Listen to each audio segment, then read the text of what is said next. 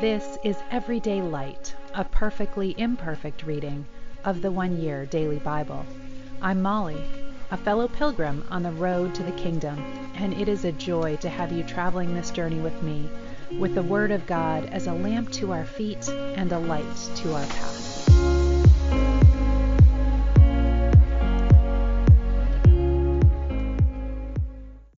Welcome. This is the one year Bible reading for June 22nd. We're going to start today in the Old Testament in 2 Kings chapter 3. Ahab's son Joram began to rule over Israel in the 18th year of King Jehoshaphat's reign in Judah.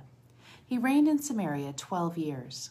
He did what was evil in the Lord's sight, but he was not as wicked as his father and mother. He at least tore down the sacred pillar of Baal that his father had set up. Nevertheless, he continued in the sins of idolatry that Jeroboam, son of Nebat, had led the people of Israel to commit. Now we're going to turn to talking about Moab. And I was curious about this because yesterday we were talking about the fact that Moab declared its independence from Israel. And I honestly couldn't remember what was going who are the Moabites and what are they all about. So they are actually ethnically similar to the Israelites. Uh, they are descendants of Lot, who is Abraham's nephew. But they went their own way and worshiped a god, uh, Shamash, uh, rather than worshiping the one true God. And they were def- they were defeated by King David. Um, they were one of the people in the Promised Land, groups of people um, that the Israelites took over and now they have been under the control of the northern kingdom of Israel, but they have declared their in- independence. So this is where we are in verse 4. King Mesha of Moab and his people were sheep breeders. They used to pay the king of Israel an annual tribute of a hundred thousand lambs and the wool of a hundred thousand rams. But after Ahab's death, the king of Moab rebelled against the king of Israel. So King Joram mustered the army of Israel and marched from Samaria. On the way, he sent this message to King Jehoshaphat of Judah The king of Moab has rebelled against me. Will you help me to fight him? And Jehoshaphat replied, Why, of course, you and I are brothers, and my troops are yours to command. Even my horses are at your service. Then Jehoshaphat asked, Which route will we take? We will attack from the wilderness of Edom, Joram replied. The king of Edom and his troops joined them, and all three armies traveled along a roundabout route through the wilderness for seven days. And it strikes me that they did not inquire of the Lord, did they, before they set out? But there was no water for the men or their pack animals. What should we do? The king of Israel cried out. The Lord has brought the three of us here to let the king of Moab defeat us. But King Jehoshaphat of Judah asked, Is there no prophet of the Lord with us? If there is, we can ask the Lord what to do. One of King Joram's officers replied, Elisha, son of Shaphat, is here. He used to be Elijah's personal assistant. Jehoshaphat said, Then the Lord will speak through him. So the kings of Israel, Judah, and Edom went to consult with Elisha. I want no part of you, Elisha said to the king of Israel. Go to the pagan prophets of your father and mother. But King Joram said, No, for it was the Lord who called us three kings here to be destroyed by the king of Moab. Elisha replied, As surely as the Lord Almighty lives, whom I serve, I would not bother with you except for my respect for King Jehoshaphat of Judah. Now bring me someone who can play the harp. While the harp was being played, the power of the Lord came upon Elisha, and he said, this is what the Lord says This dry valley will be filled with pools of water. You will see neither wind nor rain, said the Lord, but this valley will be filled with water. You will have plenty for yourselves and your cattle and your other animals. But this is only a simple thing for the Lord, for he will make you victorious over the army of Moab. You will, you will conquer the best of their cities, even the fortified ones. You will cut down all their trees stop up all their springs, and ruin all their good land with stones. And sure enough, the next day, at about the time when the morning sacrifice was offered, water suddenly appeared. It was flowing from the direction of Edom, and soon there was water everywhere. Meanwhile, when the people of Moab heard about the three armies marching against them, they mobilized every man who could fight, young and old, and stationed themselves along their border. But when they got up the next morning, the sun was shining across the water, making it look as red as blood. It's blood, the Moabites exclaimed. The three armies have attacked and killed each other. Let's go and collect the plunder. When they arrived at the Israelite camp, the army of Israel rushed out and attacked the Moabites, who turned and ran. The army of Israel chased them into the land of Moab, destroying everything as they went. They destroyed the cities, covered their good land with stones, stopped up the springs, and cut down the good trees. Finally, it was only Kir Hareseth that was left, but even that came under attack. When the king of Moab saw that he was losing the battle, he sent 700 of his warriors in a desperate attempt to break through the enemy lines near the king of Edom but they failed to escape. So he took his oldest son, who would have been the next king, and sacrificed him as a burnt offering on the wall. As a result, the anger against Israel was great, so they withdrew and returned to their own land. Chapter 4 One day the widow of one of Elisha's fellow prophets came to Elisha and cried out to him, My husband who served you is dead, and you know how he feared the Lord. But now a creditor has come, threatening to take my two sons as slaves. What can I do to help you? Elisha asked. Tell me, what do you have in the house? Nothing at all, except a flask of olive oil, she replied. And Elisha said, Borrow as many empty jars as you can from your friends and neighbors. Then go into your house with your sons and shut the door behind you. Pour olive oil from your flask into the jars, setting the jars aside as they are filled. So she did as she was told. Her sons brought many jars to her, and she filled one after another. Soon every container was full to the brim. Bring me another jar, she said to one of her sons. There aren't any more, he told her, and then the olive oil stopped flowing. When she told the man of God what had happened, he said to her, Now sell the olive oil and pay your debts, and there will be enough money left over to support you and your sons. One day Elisha went to the town of Shunem. A wealthy woman lived there, and she invited him to eat some food. From then on, whenever he passed that way, he would stop there to eat.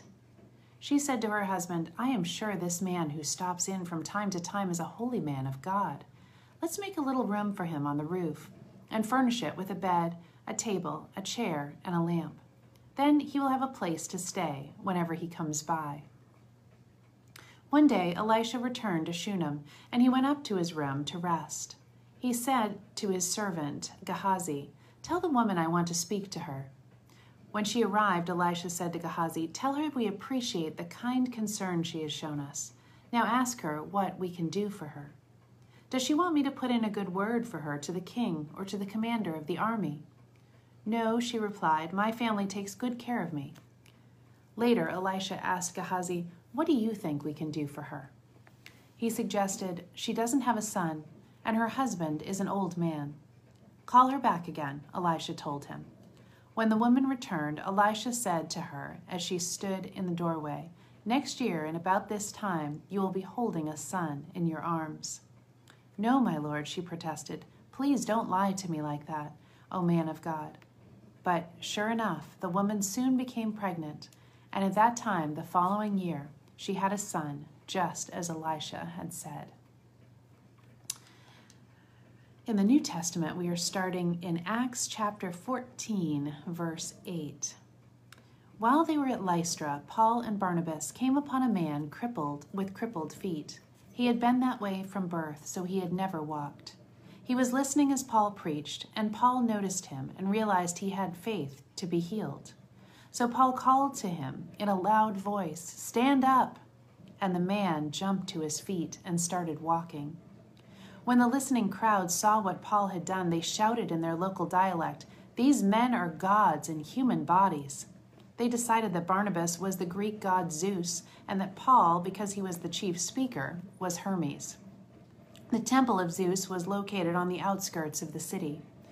The priest of the temple and the crowd brought oxen and wreaths of flowers, and they prepared to sacrifice to the apostles at the city gates. But when Barnabas and Paul heard what was happening, they tore their clothing in dismay, and ran out among the people, shouting, Friends, why are you doing this?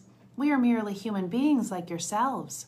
We have come to bring you the good news that you should turn from these worthless things to the living God, who made heaven and earth, the sea, and everything in them. In earlier days, he permitted all the nations to go their own ways, but he never left himself without a witness. There were always his reminders, such as sending you rain and good crops and giving you food and joyful hearts. But even so, Paul and Barnabas could scarcely restrain the people from sacrificing to them. This reminds me of um, John chapter 1, where it says that uh, John the Baptist came to testify to the light. He was a witness to the light, but did not claim to be the light. And this is the same with Paul and Barnabas. Now, look at how quickly the people's opinion changes. Now, some Jews arrived in Antioch and Iconium and turned, the, turned the crowds into a murderous mob.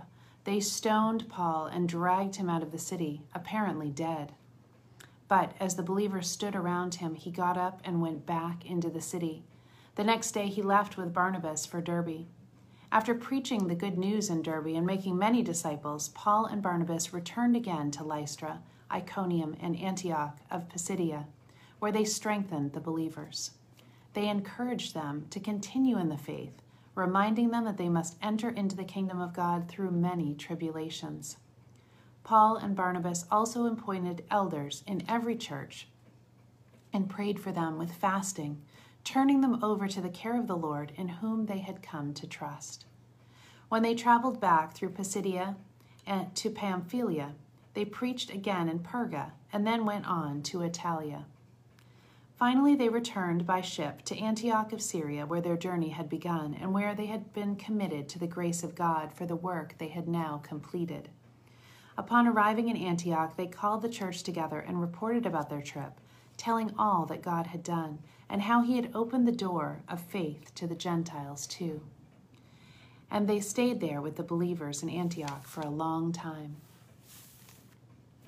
Psalm 140 O Lord, rescue me from evil people, preserve me from those who are violent, those who plot evil in their hearts and stir up trouble all day long.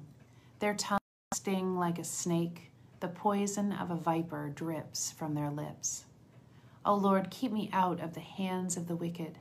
Preserve me from those who are violent, for they are plotting against me. The proud have set a trap to catch me. They have stretched out a net. They have placed traps all along the way. I said to the Lord, You are my God. Listen, O Lord, to my cries for mercy. O sovereign Lord, my strong Savior, you protected me on the day of battle. Lord, do not give in to their evil desires. Do not let their evil schemes succeed, O God. Let my enemies be destroyed by the very evil they have planned for me. Let burning coals fall upon their heads or throw them into the fire or into deep pits from which they can't escape.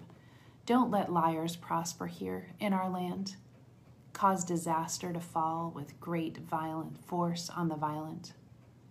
But I know the Lord will surely help those they persecute. He will maintain the rights of the poor. Surely the godly are praising your name, for they will live in your presence. Proverbs 17:22 A cheerful heart is a good medicine, but a broken spirit saps a person's strength. And to end today, I'm going to read to you from um, Oswald Chambers' My Utmost for His Highest. And this is called Service of Passionate Devotion. And it's from the scripture John 21 16. Lovest thou me? Feed my sheep. Jesus did not say, Make converts to your way of thinking, but look after my sheep. See that they get nourished in the knowledge of me. We count as service what we do in the way of Christian work. Jesus calls service what we are to him, not what we do for him. Discipleship is based on devotion to Jesus Christ, not on adherence to a belief or a creed. If any man come to me and hate not, he cannot be my disciple. There is no argument and no compulsion, but simply, if you would be my disciple, you must be devoted to me. A man touched by the Spirit of God suddenly says, Now I see who Jesus is and that is the source of devotion. Today we have substituted creedal belief for personal belief, and that is why so many are devoted to the causes and so few devoted to Jesus Christ. People do not want to be devoted to Jesus, but only to the cause he started. Jesus Christ is a source of deep offense to the educated mind of today that does not want him in any other way than as a comrade. Our Lord's first obedience was to the will of his Father, not to the needs of men. Saving of men was the natural outcome of his obedience to the Father. If I am devoted to the cause of humanity only, I will soon be exhausted and come to the place where my love will falter. But if I love Jesus Christ personally and passionately, I can serve humanity, though men treat me as a doormat. The secret of a disciple's life is devotion to Jesus Christ, and the characteristic of the life is its un- unobtrusiveness. It is like a corn of wheat which falls into the ground and dies, but presently it will spring up and alter the whole landscape. John 12, 24. Hmm. Have a beautiful day. Love you all.